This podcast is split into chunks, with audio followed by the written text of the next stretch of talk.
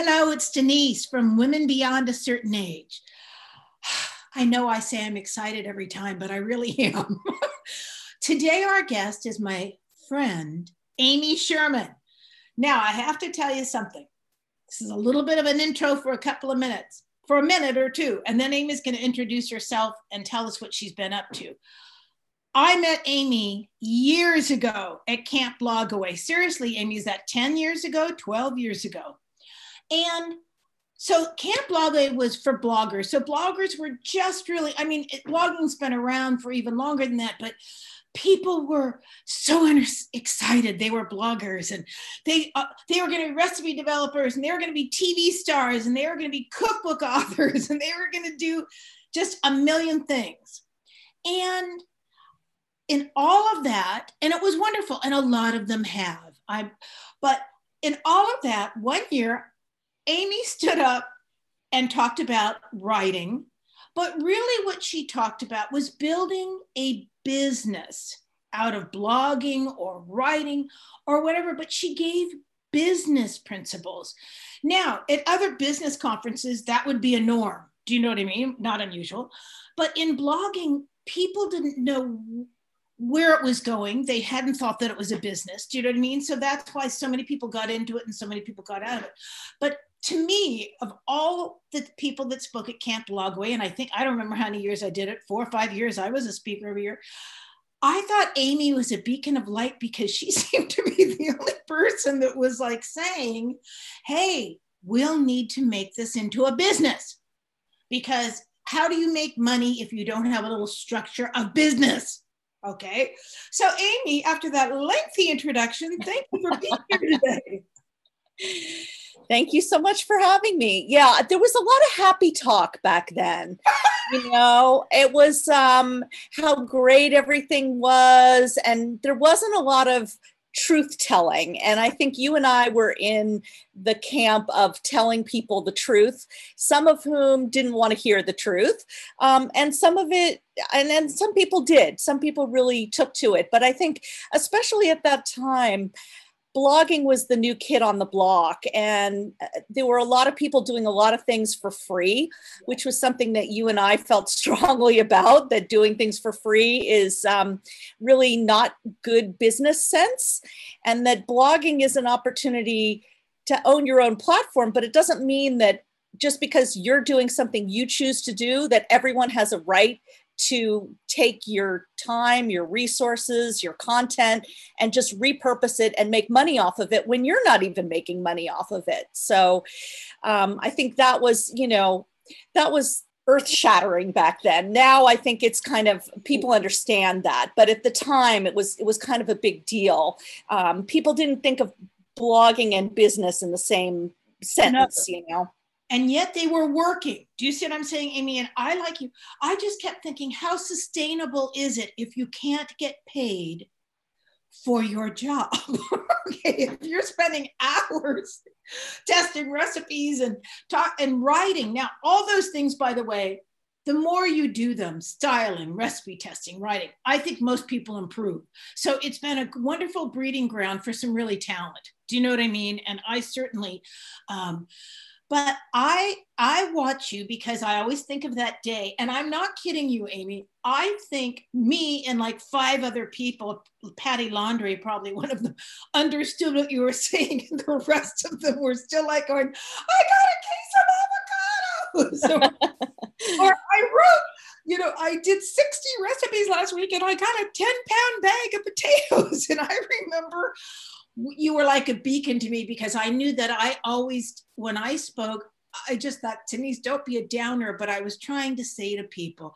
And the reason, Amy, and this is why I watch you and I'm so proud of you and I want you to tell us what you're doing today, it's because women have been notoriously underpaid in food anyway. Do you see what I'm saying? Always always when i first joined icp the president of icp the vice president these are women that wrote one cookbook every two years. Do you know what i mean? And beautiful cookbooks. I'm not saying anything. They were beautiful but they didn't support themselves. They didn't even they didn't even make enough money to put braces on their kids teeth for a year. Do you know what i mean? They didn't it was so women in food as a profession to me has always been grossly underpaid. I don't care if you're a stylist, a, a, a recipe tester, a writer, or something. It's, you know, men in the restaurant business make plenty of dough. You know, it's interesting that you bring this up because I was just a guest on um, in a class actually about food writing, and it was over Zoom, of course, and it was in Florida, and there were various writers. Some were journalists, some probably were creative writers, but they were interested in food writing in some way, shape, or form. And of course, someone asked the question because I'm new, because I'm just starting out, should I approach publishers? Should I charge less for my work in order to, to you know, establish myself? And I just, I could just, the steam was just coming out of my ears. I was so furious. And I said, this is a question that only women ask. No man ever, ever has asked, should I charge less for my work? It just doesn't happen. It doesn't even enter their little pea brains to think maybe I should demean myself in order to be, you know, more acceptable. And I, I, I, I first ranted and raved that, you know, of course it was a woman asking this question, but also that, you know, your your value is your value and it's not determined by whether you're new or you're old or you're young or you're skinny it, it's it's the value of your work. And if you don't start by valuing your work who is ever going to value it? If you start by making excuses and saying well you know maybe you could pay me less that does not a way to sell you. No one hires someone because they're cheap. And if they do that's the last person you want to work for. If they're hiring you because you're cheap that's that's a red flag don't go for it. it um, you, you know, I'm not saying you have to charge you know an insane amount of money but charge what you're worth and if and if you want to do work if you feel like you don't have enough work or experience that's what a blog is for. Don't take less money. Start a blog. Get a portfolio going and and create content. Show you know get some practice. Use a blog as practice space and and as something that you're proud of. But don't be giving your work away for somebody else to make money off of. That's ridiculous now young lady speaking of a job and your career and i know how much it's grown and i know you've done lots of little things you have to fill us in on what you're doing right now and how you juggle doing different writing assignments because it's a juggle and that's and i really say this amy because women, we have all age women that listen to this podcast. We have 40 and 50 and 60s and older. But I know this sometimes the best time for a woman to start a blog, in my opinion, or start a writing career is when she's older and she's retired and she's not under the gun to really produce. Do you know what I mean? I mean, it's, it's, hopefully she has a little bit of money stashed or social security or a rich husband or her parents died and left her a fortune something that would help benefit her life but you know how have you done it i've seen your career grow and what have you how have you done it it's not easy yeah. Well, I've been self-employed for most of my career. Before I was even in the food world, I was I, I was self-employed. I, I, guess I'm in the does not play well with others camp. So I I I do better if I'm my own boss or if I have a boss that gives me a whole lot of rope to just let me do my own thing and doesn't breathe down my neck. Um, so getting involved in this world in this industry has been great for me because there is such variety. There's recipe development, there's writing, there's marketing, there's social media. And I enjoy the variety. I have limited attention span, I guess, or patience. And I, I, like the variety. Being able to spend one day in the kitchen, one day at my desk, another day out meetings, doing things, it just keeps it more interesting and fresh for me. I, I know there are people who specialize and they really focus on one thing and they get really good at it and they're able to charge more money doing it. I've never put all my eggs in one basket. I've always had lots and lots of baskets and lots and lots of juggling. And I try not to overcommit, but I do really like doing different things. And um, and with the market, it's just good to stay flexible because you don't know what kind of work is going to be most lucrative, is going to be most um, um, you know available. I mean sometimes there there are times when there's a lot of editorial work sometimes it all dries up. Sometimes there's a lot of corporate recipe development work. Sometimes i've gone a year two years with no corporate recipe development. If i just did that that would be it would be really hard. Um, so I, I really enjoy having the flexibility to do lots of things but i know it doesn't work for everyone. I think you just said so many great tips and here's the reason. To, to, after the first really horrible economic meltdown, I mean, I've been through like 14 recessions in my freelance career. I can remember all of them. But in 2008, I, you know, I, had been in business for at least 15 years, 15 or 20 years. We were making money. Cindy was there. It was all good.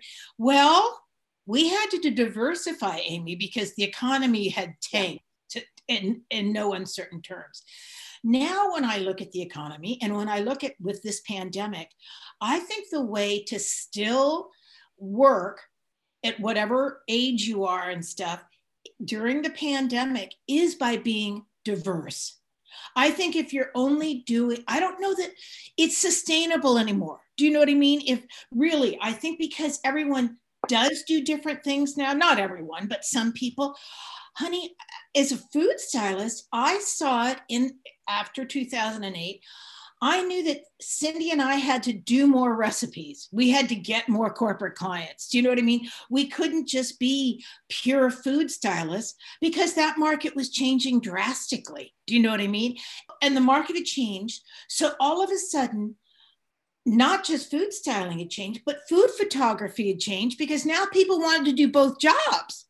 They wanted to be their own photographer and stylist. And we started seeing this in our workshops. And I thought, why would you want to be the photographer? Having never done that. Yeah. But you really have to keep your eyes open. Do you know what I mean? To freelance and look for new for new things. So tell me about the you are an online executive editor of an online magazine. I didn't even Right, that. right. So as a writer, I think um, some writers enjoy editing and some don't enjoy editing. There are probably a lot fewer editor roles than there are writing roles. I was lucky I got a chance to be an editor and work with the prior travel editor at Gourmet Magazine. And William Sertl, and it was a fantastic opportunity for me. It was for one of those deal sites that came and went, um, but the writing experience and learning how to be an editor was was terrific, and I really enjoy it. And it's also as a writer, I'm so often at the mercy of editors that I, I, know what it's like to suffer under an editor. I, I really do. And I want to be that editor that everybody loves, that makes their life easier, that treats them well, that makes their work better, um, that's understanding and patient, and, and honestly is kind. And every writer has, has a, a fragile ego to some degree, unless they're just a complete you know egomaniac horrible person. Everyone doubts themselves as a writer. And to have an editor who encourages you and supports you and, you know, is kind to you is just one of the most precious things. So an opportunity came up last year during the pandemic. Uh, you know, a lot of my work dried up. And sure enough, other work presented itself. And I had done some work. I'll tell you the backstory of kind of how this happened. I had done some work for a PR person, helping her write some press releases and articles and things like that. Not bylines, you wouldn't see my name on anything, but I did a lot of work. And she recommended me to the publisher, and the publisher hired me. So I was the editor, founding editor of the uh, Cheese Professor, which is a publication for trade professionals as well as enthusiasts. And after a few months, I was also hired to take over his other site, The Alcohol Professor. So it's a lot to juggle, just those two sites. And I'm still doing some freelance writing, I'm still doing some corporate work. So you know, I'm, I'm juggling a lot, but I really am enjoying the editorial. Um, and I, I wrote a big rant recently for, uh, for uh, Diane Jacob for her blog about how to work with an editor because now I'm kind of seeing it from the other side. But but it's been again, you, you never know. When I started a blog, it was a hobby. It wasn't a career. It was just for fun. It was only when it gained some actual national attention that I thought, whoa, maybe I have some capabilities here that I should focus on and started to transition into a career in food. And it took several years. It wasn't like I just flipped the switch one day. And now I'm just, I'm so happy to have a variety of different clients and things that I do and opportunities and, um, and and it's just uh, you know the perseverance we talked about this before but just sticking with it and and looking at what's going around and and being a good person you know denise i i think about another experience we had a press trip years ago with some influencers. And man, there were some nasty girls in that group. Oh. They were not nice people. They were just really unpleasant. Oh. And I thought, you know, eventually this is going to bite you in the you know what, because you have to be nice. If, if you're nasty to people and snobbish and cliquish, eventually someone will be in a position to either hire you or showcase you or be good to you. And if you've burned bridges with people that you thought were unimportant on, unimportant on the way up, you will find out on your way down um, what, what that's all about. So anyway, that's just my recollection of, of I, some time that we spent together. I have to recount one or two things you said. One, you talked about, uh, and and we've had Diane Jacobs on. So when that newsletter, if, it, if she hasn't published that one yet, we'll probably put that on the Woman Beyond. There's so much good information. You wanting to be a kind and thoughtful editor is wonderful because I don't know when it became adversarial. Do you know what I mean? I mean, the job of an editor to me when I first started out was to they would help me become a better writer. Do you know what I mean? And I had that. I had several women in my, I hadn't been published yet. Irena Chalmers was one of them. She read my work and she said, Oh no, you're going to get there. You're just not there yet. Do you know? And she said, Write more, keep practicing, learn where the peer, the comma goes. You know what I mean? I mean it was dry. Now, you, and you also talked about someone you'd already done business with helped you get this new job, which is, we've talked about that. One of the things that happens in is being able to talk to other, many successful women at all different ages in Women Beyond is the stories and the messages repeat themselves. Do you see what I'm saying? They repeat themselves. Perseverance, um, learning your craft. I mean, you know, but the, when we were on that press trip, and I, I can't say anymore, Amy and I we there and there were a couple of lovely women that we all hung out together. We all kind of hung out, yes. but there were two or three. It, they were influencers. We didn't call them that yet. I don't think. I had never heard of them. And there was one that was young and particularly annoying. Do you remember she and Amy oh, is yeah. Amy's background. Amy is taking copious notes. I mean, I think Amy's doing shorthand. She's taking, and that little biatch leaned over and kind of said Amy, Can I have your notes? Do you remember that? And you you were so intense. I don't even know if you she didn't want to take the notes. She wanted Amy's notes. Then she wanted to know if they she can get a transcript from like the farmer. I mean, the child just wanted to use other people's work and repackage it on her blog. And I remember at that moment thinking, God, I hope this isn't the sign of the entire industry. Do you know what I mean? But in that moment, Amy, there were several of them. I wonder if they're still around. I don't know. I literally never learned their names. And of course, you said, and talk about clicky. And after that little creature was, creature was trying to get her hands on your notes. I mean, I never really made eye contact with any of them again because I thought, don't get, don't make eye contact with me because I'll rip your throat out. You know what I mean? Because I'm a bitter old crone and I, I, I don't like your business practices. That was quite an, int- that was a very interesting thing. I'd be curious to know if they went on to more success. Do you know what I mean? Or in fact, there is the thing about perseverance and that's and in writing and what in editing and what you've done. The other thing is amy you gotta back it up with some talent okay? You have to be able you need to be to be a successful writer you need to be good at it. And if you don't know the difference between good writing or bad writing do you know what I mean? Because you haven't read enough, or you haven't studied, or you haven't taken courses, or you haven't listened to feedback from people. You can't improve. But, you know, yeah. I know, I know. and Now, do people submit articles to you? Do you uh, call people and ask them for an article? Yeah, so it's interesting. Um, being an editor in chief, not just an editor, but really in charge of the whole site and, and everything that goes up on it, it's it's quite an interesting responsibility because part of it is developing a stable of writers sure. and determining who you want to work with and how you're going to work with them and what their strengths are and what their weaknesses are. And it's interesting to me because, especially with Alcohol Professor, I inherited the site from another editor. So I see some stories, they look great. I think, okay, I'm going to work with this writer. I reach out to the writer, we have some conversations they don't turn the stories in on time. They try to negotiate for more money after we've already agreed on a price. I mean, just, and I think you cannot tell from reading someone's work what they are like to work with. And the bottom line is, you have to do good work. That's just cost of entry. You can't get by without doing good work. But then you have to be a good person to work with.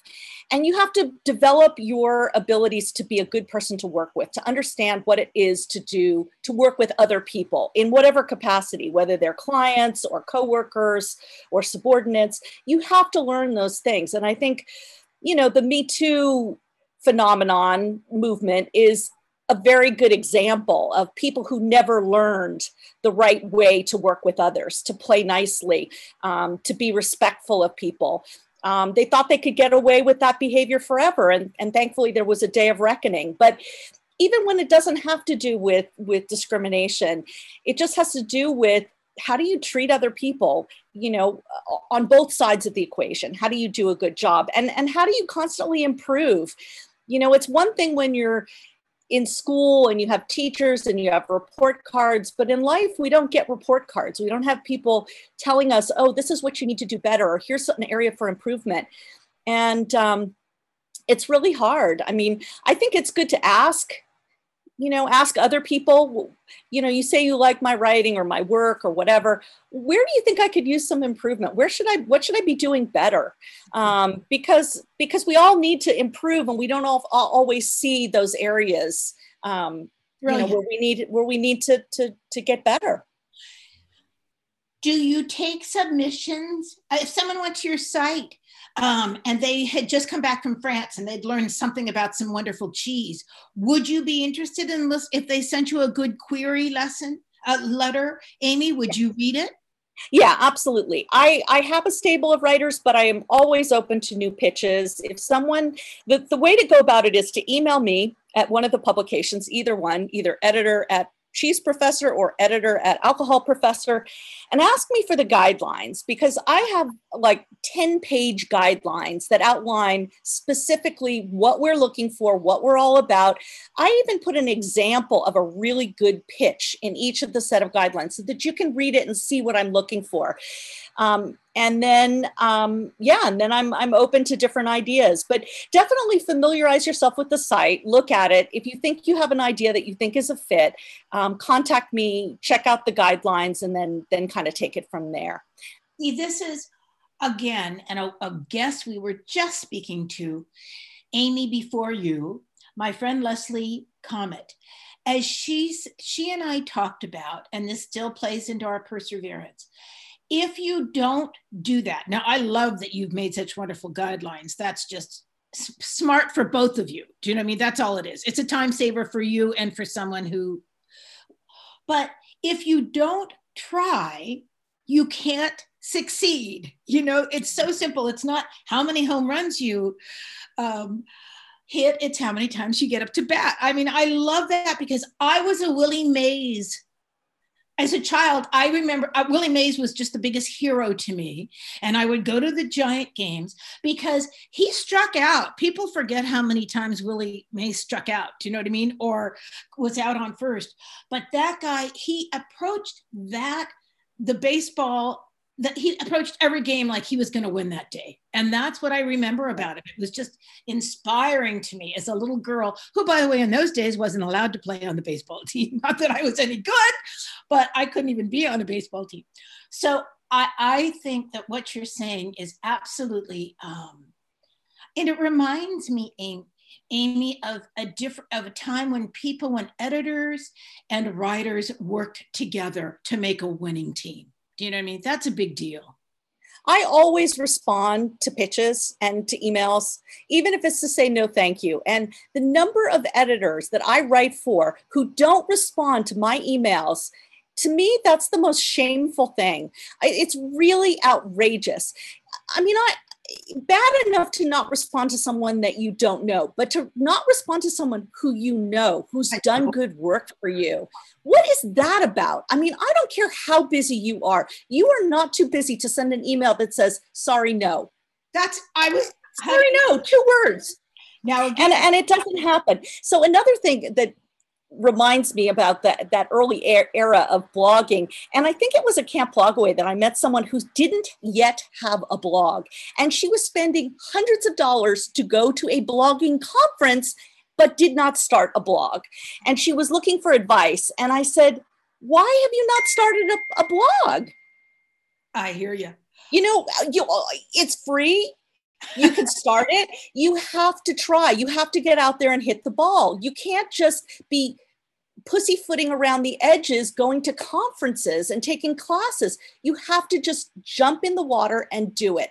It's online. You can delete it if you don't like it but it's really important to put yourself out there and just do it. I think fear is the biggest most of the time we don't even know when we're afraid. I mean this for everyone Amy, know? People, oh, I'm too busy. Oh, I have to work. Oh, when I retire, oh, I'm not ready. Oh, I have enough money. Oh, I don't have enough money. I mean, we all make a millions excuse. Oh, I'm not that good. Oh, I, I'm not as good as she is, or I don't know this, or I never got an A in, you know, algebra or whatever. But basically, it's just that people are afraid. They're afraid of failure. They don't even know that they're afraid of failure. Do you know what I mean? They couldn't, it's like anxiety around them. And we get them in our little food styling handbook group, some lovely women who ask us questions like, what camera lens should I get? What, what, and they're asking our question, they haven't even made a pie yet to take a picture of. Do you know what I mean? And I, and we kind of talk them down off the ledge. And many times I'll say, what do you want to accomplish? Why don't do you don't even know if you'll like photography? Go to work. Do you know what I mean? Go to work in a photography student studio for a few bucks a day and see if you like it. Do you know what I mean? Because uh, if photography can be one of the most boring things to me, the reason I love styling is I'm always busy. Do you know what I mean? We're always busy doing stuff. But the photographer has to just stand there and kind of wait for us. I've always thought the photography was nasty. I wouldn't want to get involved in it, but I know it's, a, it, it, we're all different. Now, Miss Amy, what are three things? Now, in COVID, here's during our pandemic, how Cindy wanted to ask you this, and Cindy's muted herself so we don't hear her because she cackles at the funny things we say. Or or sometimes i know she's rolling her eyes thinking don't go there bitch. Do not go there bitch with a question that i'm asking.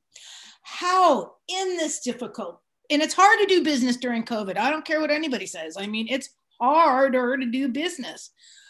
Um and people are hurting for money and stuff. How do you stay self-motivated Amy. Oh, so we talked about perseverance and wanting to yeah. succeed, but how do you stay self motivated? Well, I think I think you have to lower your expectations.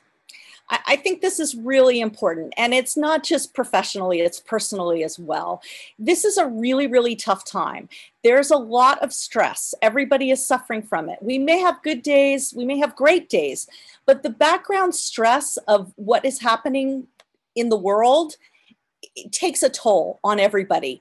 And there are days that you just don't have it in you. There are nights that you can't sleep. There are times when it just really makes things more difficult. And beating yourself up and, you know, making yourself feel bad and giving yourself extra deadlines and pressure, I just don't think that's healthy or helpful. I think you have to forgive yourself. I think you have to, every once in a while, just say, you know, I don't have it in me today. Tomorrow will be a better day. And just, again, perseverance. It isn't about every day giving 100% it's about doing the best you can do and recognizing what is you're capable of and um, and, and being kind to yourself really i think that's i think you that was an, a lot of good information and i'll tell you amy i don't think because i'm not i'm not having to work any longer i'm still working on projects with cindy and we do stuff but i don't have this i'm not um, I don't have the same payroll set up. Do you know I, mean? I don't have the same pressures that I used to have, or or clients who change their mind 15 times in a day. Do you know what I mean? I mean that's gone away, and yet some it's this low fog of the pandemic. I think sometimes I get up. I've made the routine, Amy. It's been I get up. I do social media for an hour or two. I read the New York Times. I have a cup of tea. I put on lipstick. I get dressed. The lipstick is incredibly important to me. You know, it, it means I'm alive. It means I can breathe. Then I walk my dogs. Then I go into my office for an hour. Then I go in my garage, which is what I like to just, it's crafts or, you know, whatever I'm working on, stupid stuff. Sometimes nothing. Sometimes I'm just tinkering with things. But I have found and, then I can procrastinate writing like no one's business. Amy, I'm a ma- I could teach a class on how to procrastinate when you have a deadline. But all I'm saying is this: it is it's difficult.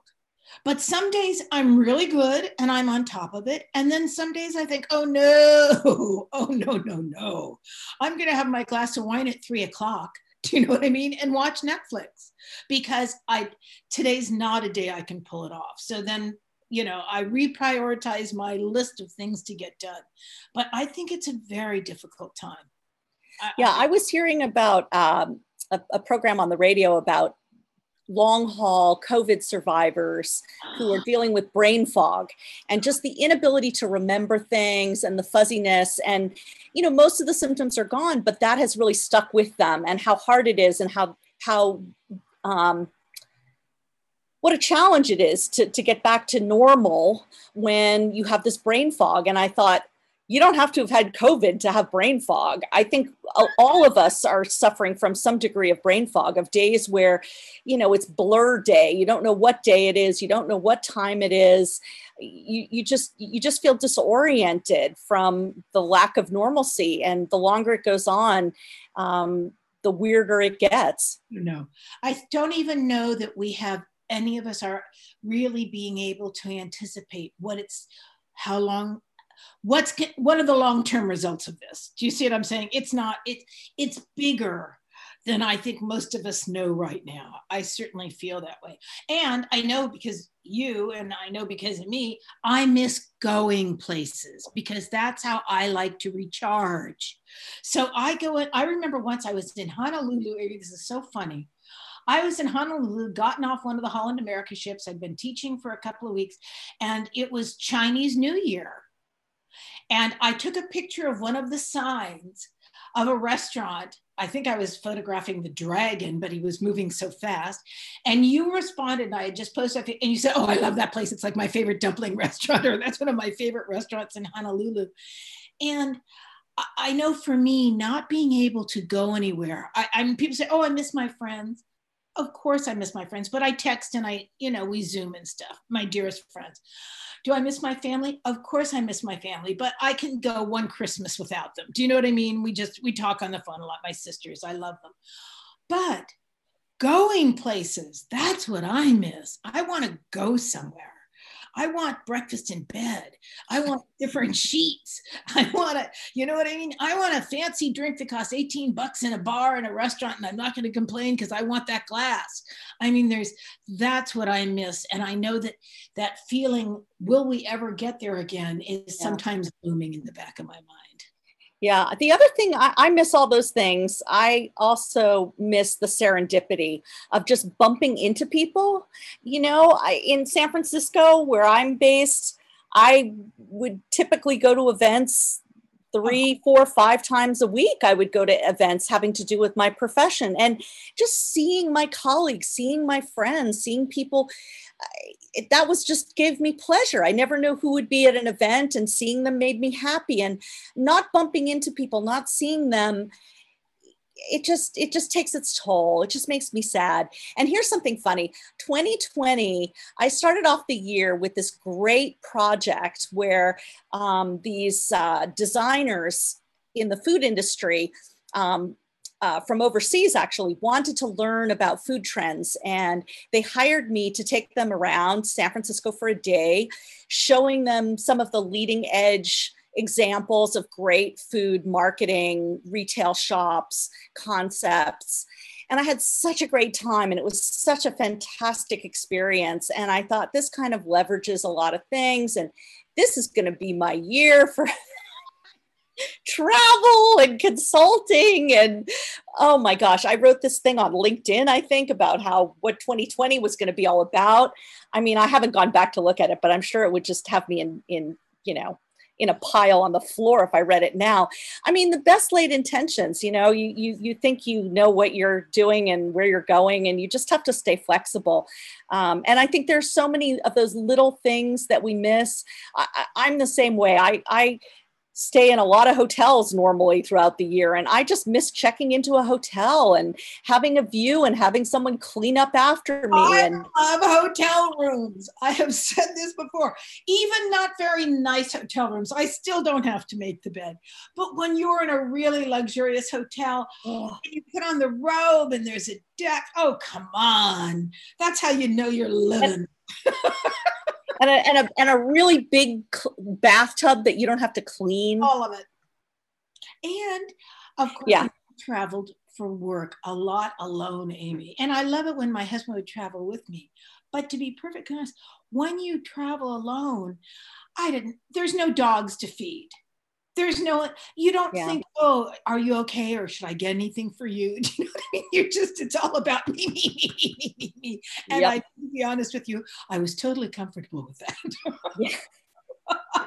yeah i could use a little of that oh, yes i think it, it'll be interesting to see what comes next when people are able to feel that they can travel safely certainly the vaccine is going to make people feel better i hope um, when we, we've all been vaccinated. So, what are you looking forward to, Amy, now, besides your vaccine?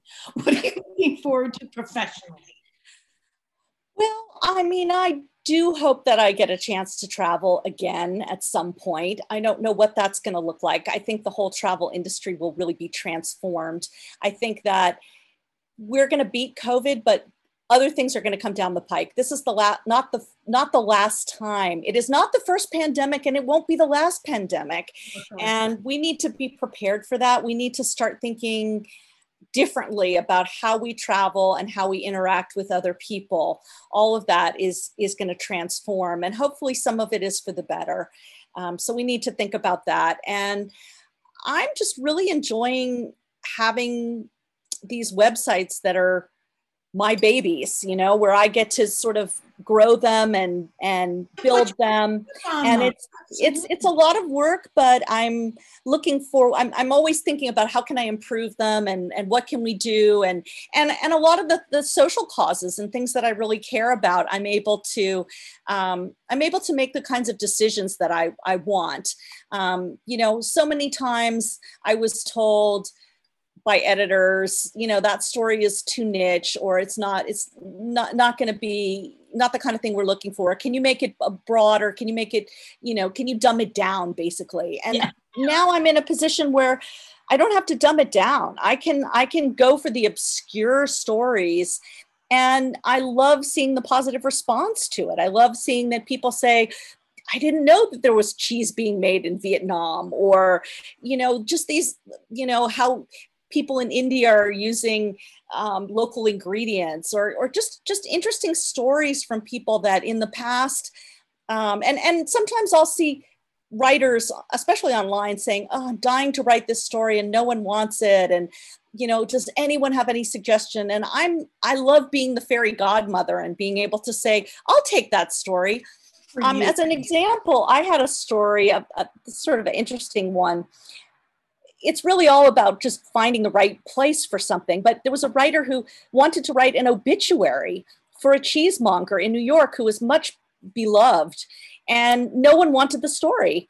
And she was just, she said, you know, he, he was so important and he touched so many people's lives. And I really just want to honor him with the story. And I said, sure, I'll take it it was one of the most popular stories on our website.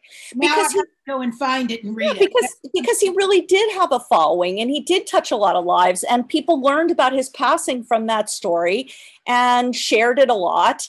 And you know these days we're sort of in this era of you know these niches these micro influencers and things. And um, i hope it opens things up i hope it, it allows those small niche stories and things to really come to life and and let us do more than just playing paying lip service you know and also it's more i love the story now i'm going to have to go to the website and read that that sound fabulous. And you know what, Amy? It's more than just selling something. See, one of the things I my I mean, and that's what food stylists have done for years. We sell stuff, but it wasn't just um it was a lifestyle. It was the chef. It was Martin Yan's cleaver. Do you know I mean? I mean, we were always selling something, but you in the olden days it was about stuff that no one knew anything about so it was exciting do you know what i mean i remember when i worked at pbs and martin yan got that found was importing those cleavers and he sold them for $10 a piece do you know what i mean it was so reasonable people didn't even didn't know what it was i mean the the vast majority of people so I think that what you're doing is admirable. And I think anytime that we can educate each other besides doing our jobs, we're better off. That's all. Better off for ourselves, better off for our, our, our culture, better off for our society. Yep. Telling stories, um, shining a light on marginalized people who have not had the opportunity to tell their stories. I hope that that's sort of a long term thing. I hope it's not a flash in the pan. It's I, I, hope so. I mean, I know for it is for me. It's not something, you know, what's funny, I was talking to my husband about Black History Month and Women's History Month, and I said, I, I don't want to be pandering. I, you know, I care about those issues all year round. I'm looking for for minority voices all year round. I'm looking to shine a spotlight on women. It's not just February or March or whatever. Um, you know, well, and I, I I hope that's I hope that sticks. Well said. I think that's absolutely perfect, Amy. It's not just a month, it's all year. Thank you. Well, my darling, is there anything I didn't ask you that you want to share with me? I think this was just the time went so quickly because it was interesting. Wasn't this interesting, Miss Cindy?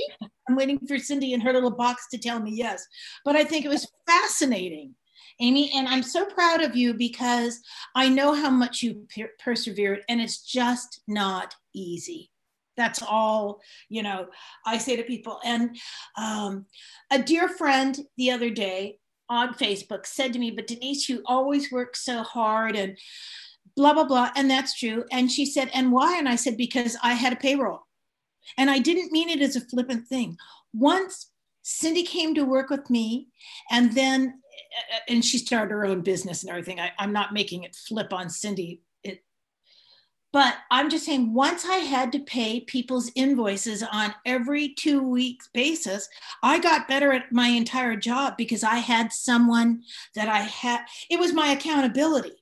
Because when someone gives you an invoice for $3,500, you got to have the money to pay it, don't you? so it made yeah. me more accountable for my own time and for my own production and my own sales. Because I had, I used to always say the same thing I got birds to feed do you know what I mean? But that's really, it made a difference to me. And, you know, I, am grateful that I, I'm grateful I could do it. It's what I, you know, I wanted to do it and I did it. Well, and I think, you know, thinking about the theme of your show, I think that does come with age. I think that's one of the benefits of age. I think that's a very hard thing to develop when you're really very young and you're still trying to figure out who you are and what you're all about you may take responsibility here and there, but to have that really broad view and big picture outlook um, and feel that sense of responsibility, I think that's something that, that comes with age. And it's, you know, there's there's not it's always a struggle to find the things about aging that we really like and love and, and are appreciative of when there are so many things that we don't appreciate about it. Um, but for me, that's that's definitely one of the things that I appreciate about being of a certain age um, is is is is exactly what you're talking about. Another dear friend who's just beautiful, only early 40s, something very young to me. And she made a comment about a bad haircut. And all I wrote, and I was, I just said, You're lucky you're not bald because she's this beautiful young woman. And she laughed and she wrote me back. She goes, I love your perspective. I said, Honey, at my age, you wake up in the morning and you're still walking and you've still got hair and you got your own teeth you're hanging dead. you're all over it. It's a good morning. Thank you, yep. So much for coming today. Now, tell us again. I know how they can reach you. You said editor, but where yes. do they go to to read any of these wonderful articles? Is it the cheeseprofessor.com? Yes. Yeah. Right. So cheeseprofessor.com and alcoholprofessor.com. Those are the two sites. Um, and then Cooking with Amy is my blog, but it's also where you'll find me on Facebook and Instagram. And I'll share links to other things that I'm writing here and there. Good. I'm still still still doing writing for for magazines and websites and other things as well. So Excellent. Cindy puts all the information up, honey, so that way people can reach out to you, so people will know where to find you. And I can't thank you enough. Thank you, Miss Cindy. Thank you, Amy, for making this time today. It was absolutely wonderful. And thank you, everyone that was listening. And if you have any questions, of course, you can email us at womenbeyond at icloud.com. Um, a lot of people want to private message us because they don't want to ask a question out loud, and that's fine too but if I don't like them, I'll expose them later. No, I'm kidding. no, honey, thank you so much, Amy. This I just feel like I, I'm energized after hearing what you've been doing. It, it's during this pandemic. How did we, we? Thank God for Zoom. That's what I say all the time. I say it to Cindy. I say it to my husband. I say it to friends. Thank God for Zoom got to make make the best with what we've got. Thank you, ladies. Goodbye.